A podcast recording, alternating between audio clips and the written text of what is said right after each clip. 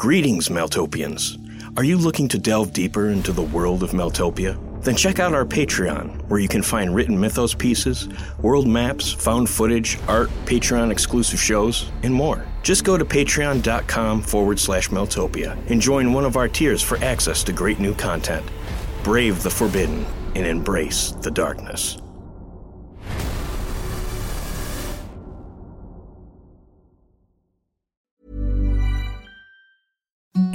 The softest sheets you've ever felt. Now imagine them getting even softer over time. That's what you'll feel with Bowl and Branch's organic cotton sheets. In a recent customer survey, 96% replied that Bowl and Branch sheets get softer with every wash. Start getting your best night's sleep in these sheets that get softer and softer for years to come. Try their sheets with a 30-night guarantee. Plus, get 15% off your first order at bowlandbranch.com. Code BUTTERY. Exclusions apply. See site for details.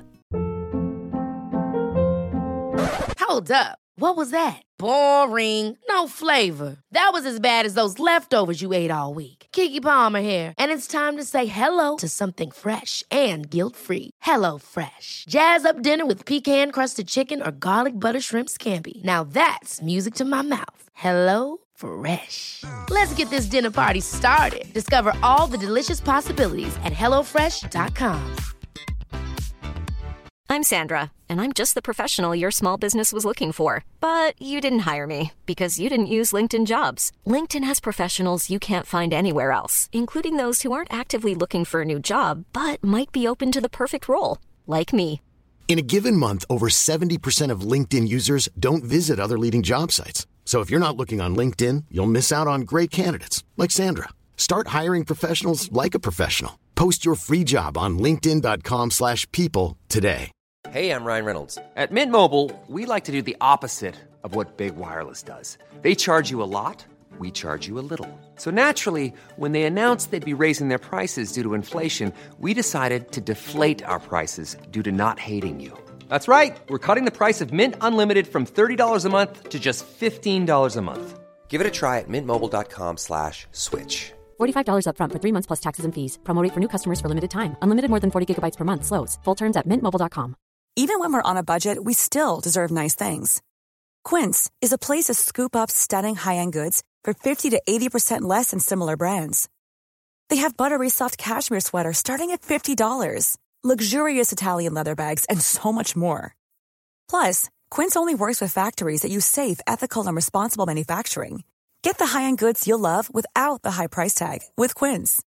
Go to quince.com slash style for free shipping and 365-day returns. Quality sleep is essential. That's why the Sleep Number Smart Bed is designed for your ever evolving sleep needs. Need a bed that's firmer or softer on either side? Helps you sleep at a comfortable temperature? Sleep Number Smart Beds let you individualize your comfort so you sleep better together. JD Power ranks Sleep Number number 1 in customer satisfaction with mattresses purchased in-store. And now, save 50% on the Sleep Number limited edition Smart Bed for a limited time. For JD Power 2023 award information, visit jdpower.com/awards. Only at a Sleep Number store or sleepnumber.com.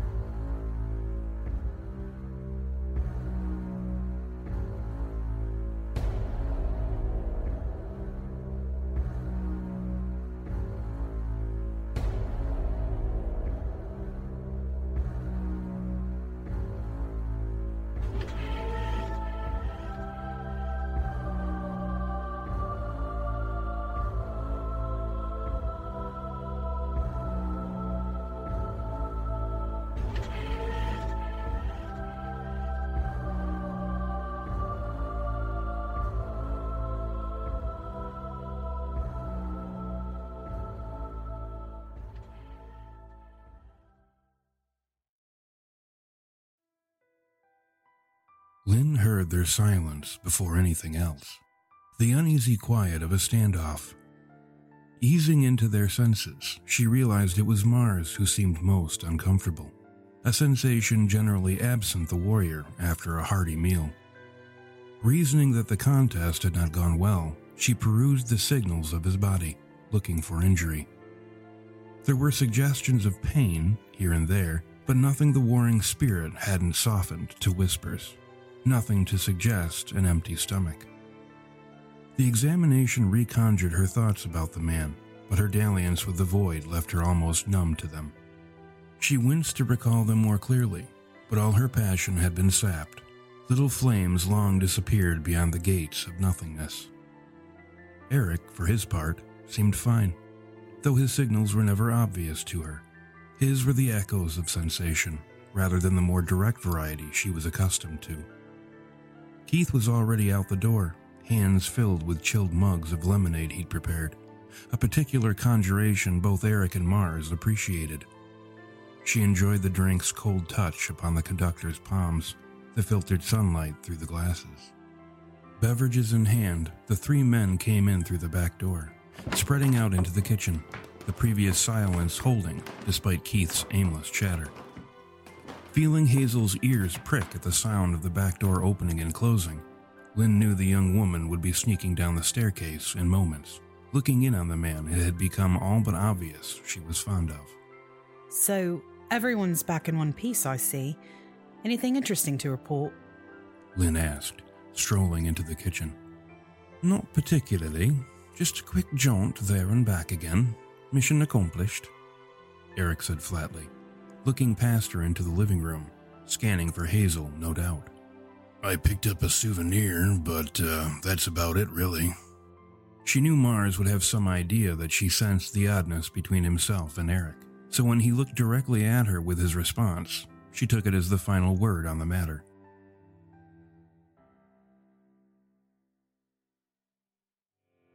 Replacing to the living room, the small excitement for the returning passengers melted into the gloom of the olden room, itself a metaphor for the sadness becoming their lives.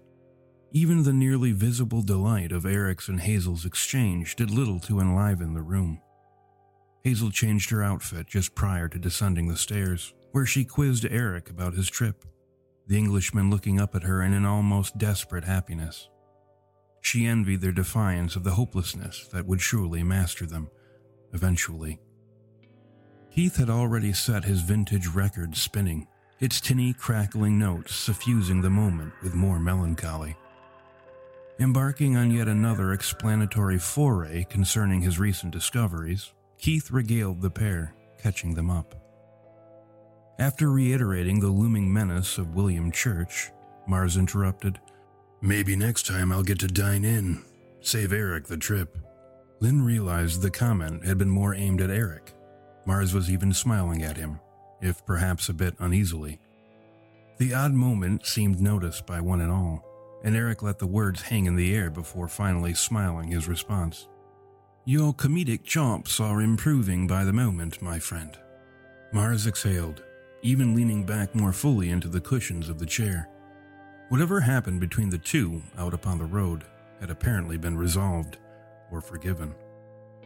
Once on to the topic of the planned outing to the town of Newton to seek out the meaning behind Hazel's mysterious Tillinghast exhibit, Eric confirmed the presence of an intranet center.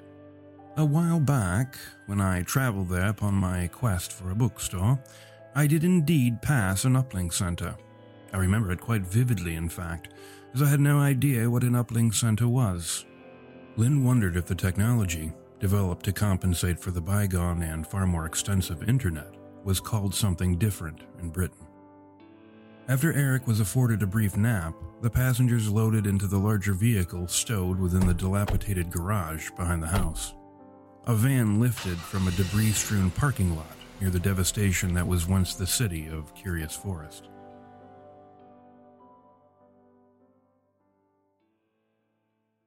The drive to Newton was a tranquil affair, the Melsapiens gazing out the window, engaged somewhat in small talk. Yet Lynn felt the enormity of killing and combats taking a toll on her mood. Here was her second attempt at doing something normal, an outing with friends, which now seemed surreal at best, ridiculous at worst. The last time they'd attempted normalcy, an entire city had paid the price. After all, they were a gang of engineered super soldiers, having done more than their share of killing.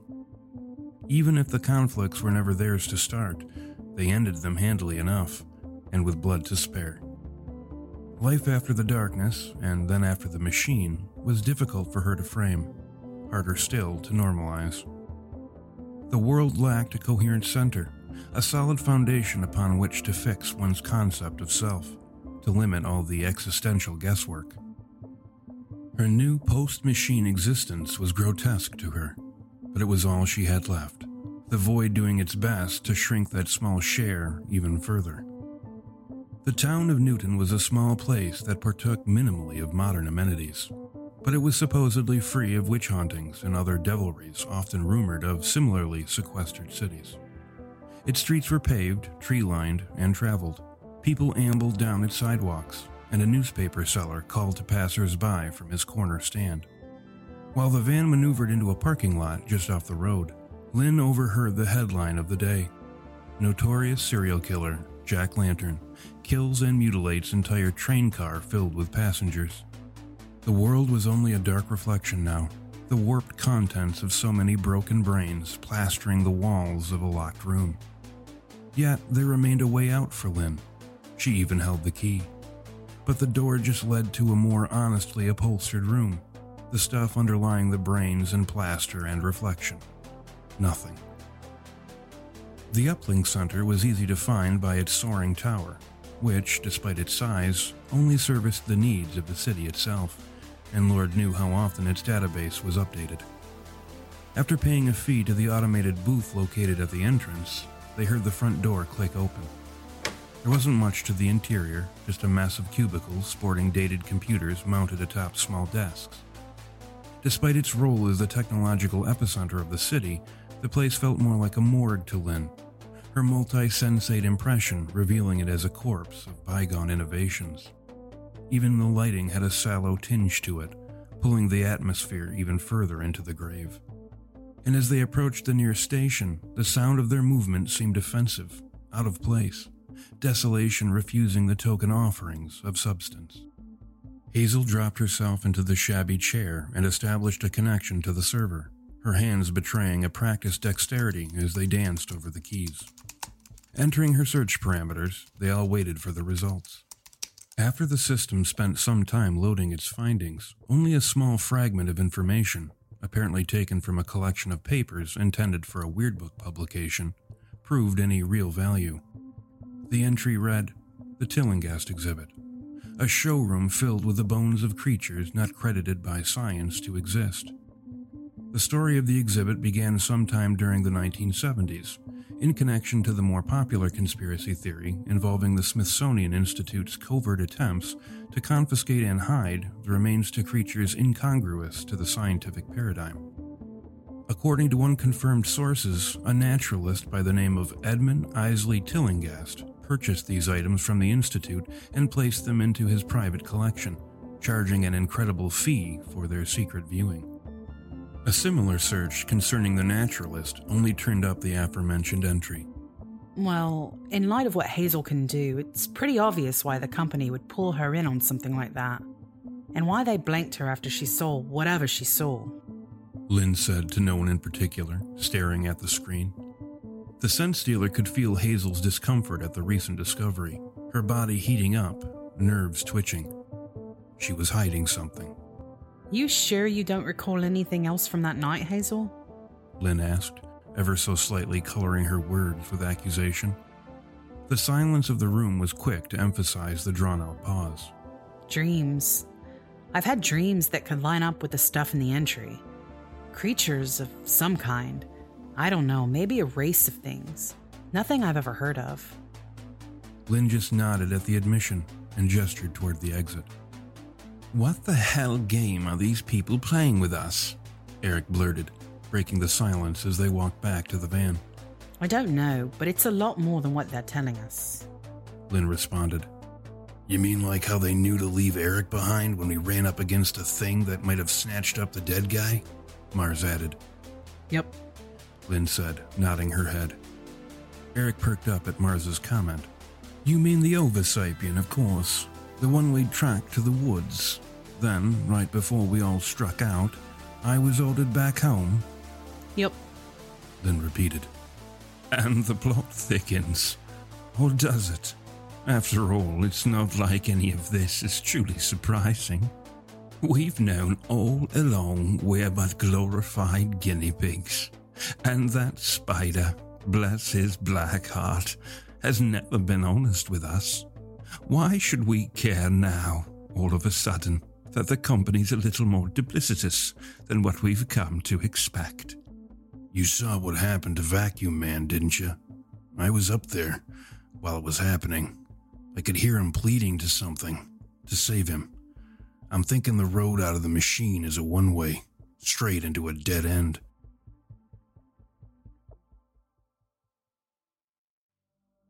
As if on cue, when the passengers arrived back at the van, there was a small note pinned beneath its wiper blade. It read, There's a brilliant slice of vintage cinema playing down at the Sunset Theater on Outer Tanner Street. I strongly suggest you stop by for a quick show. Cheers, Spider Black. Lynn crumpled the note and tossed it to the ground. Speak of the devil, as they say. Well, looks like we've got our new marching orders. The passengers fell back into silence and climbed into the van.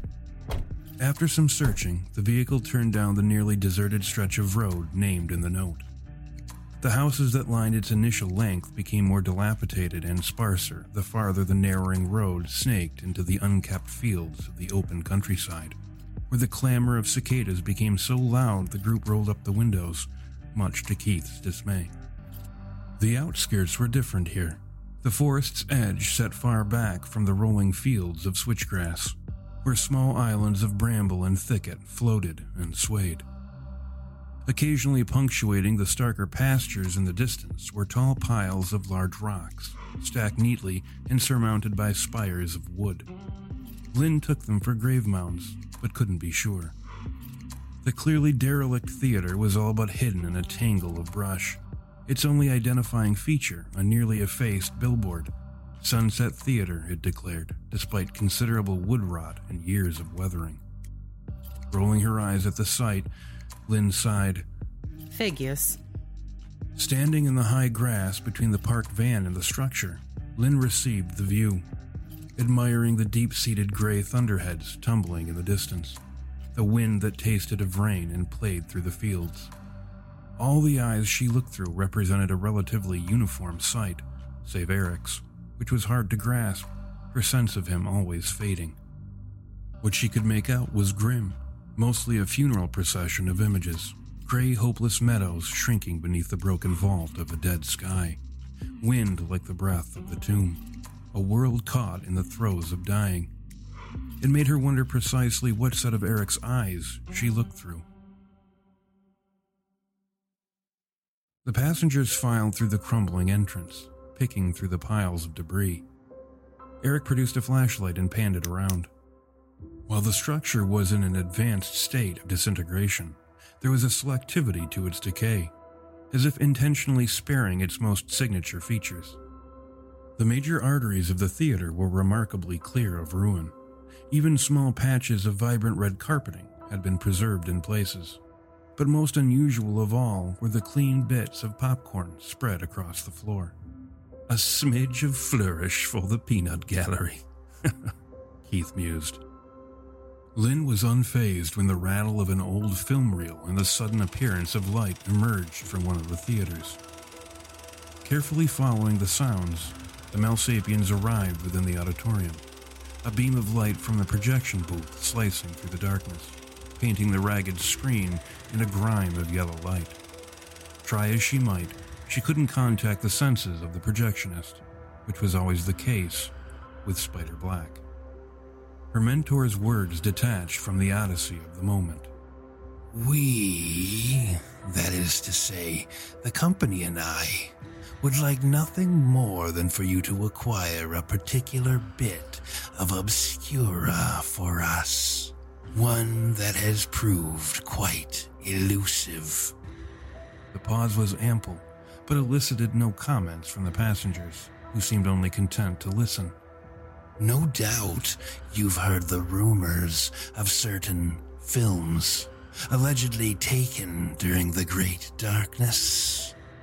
Well, we want you to acquire one for us. You see, over the years, there have been several showings of such films, all of them held in bizarre, sometimes hard to reach places. Another one of these events has been scheduled within a fortnight from now, deep underground. We've recently acquired tickets to the show, but the lot of you will attend in our stead. Another pause as clicking sounds from the projection booth signal the start of the film. What you're about to watch was sent along with the tickets as a sort of trailer, you might say. So please, enjoy the show.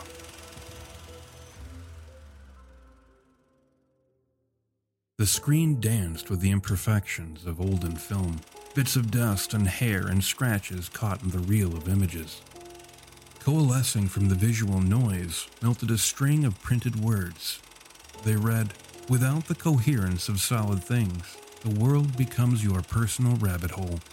But not all holes have bottoms, and not all rabbits eat carrots. The words faded atop a barely broken blackness as the camera's point of view lowered into what appeared a small hole, likely, given the preceding words, a rabbit hole. The lighting became greenish, signaling the use of an infrared lens. The image occasionally clogging with dirt as the camera appeared to have extraordinarily little clearance. The sound of a person straining became more evident, as if they were right behind the camera, pushing it along, which seemed impossible given the size of the hole. More words imposed over the green darkness. They read, The ever turning worm made merry with gifts of song and silliness. No two celebrants the same. They wheeled carelessly and sang underground songs, all for the worm who tended the dead, bursting out of kings and beggars alike, and wore a crown of roots upon his head. The view struggled to keep its pace as it now pushed past strewn party favors, bows and noisemakers, and party hats. Slowly materializing beyond the coarse noises of underground movement, a dim music emerged, something vintage and crackly. Lynn could feel Keith's lips upturning at the sounds. With a final groan, the camera was pushed into a larger space, tumbling from the small hole and alighting into a large room. An earthy space filled with song and dancing figures. The celebrants, all persons wearing formal wear and sporting animal masks, raised their glasses at the newcomer behind the camera. The infrared light turned the eyes behind the masks inhuman, their silvered glow merging perfectly with the animal themes. Taking up their own glass and setting aside the camera, the nameless videographer stepped into frame. A humanoid rabbit, perhaps half as tall as the apparently human figures. It raised its glass high and waved to the camera, and far behind it, barely revealed by the green light, a massive and glistening worm, topped in a pointed party hat and intertwined with several partygoers. The screen went dark, leaving only a few words behind that said, We will be expecting you.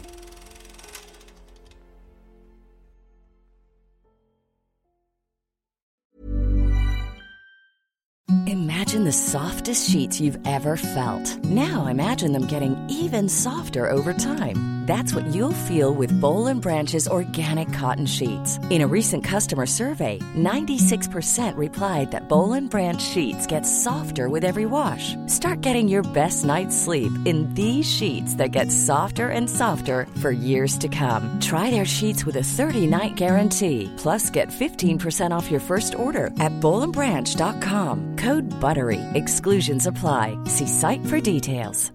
Hi, I'm Daniel, founder of Pretty Litter. Cats and cat owners deserve better than any old-fashioned litter. That's why I teamed up with scientists and veterinarians to create Pretty Litter. Its innovative crystal formula has superior odor control and weighs up to 80% less than clay litter. Pretty Litter even monitors health by changing colors to help detect early signs of potential illness. It's the world's smartest kitty litter. Go to prettylitter.com and use code ACAST for 20% off your first order and a free cat toy. Terms and conditions apply. See site for details. Even when we're on a budget, we still deserve nice things. Quince is a place to scoop up stunning high end goods for 50 to 80% less than similar brands. They have buttery soft cashmere sweaters starting at $50, luxurious Italian leather bags, and so much more. Plus, Quince only works with factories that use safe, ethical, and responsible manufacturing. Get the high-end goods you'll love without the high price tag with Quince. Go to quince.com/style for free shipping and 365-day returns. Hold up. What was that? Boring. No flavor. That was as bad as those leftovers you ate all week. Keke Palmer here, and it's time to say hello to something fresh and guilt-free. Hello Fresh. Jazz up dinner with pecan-crusted chicken or garlic butter shrimp scampi. Now that's music to my mouth. Hello Fresh. Let's get this dinner party started. Discover all the delicious possibilities at hellofresh.com.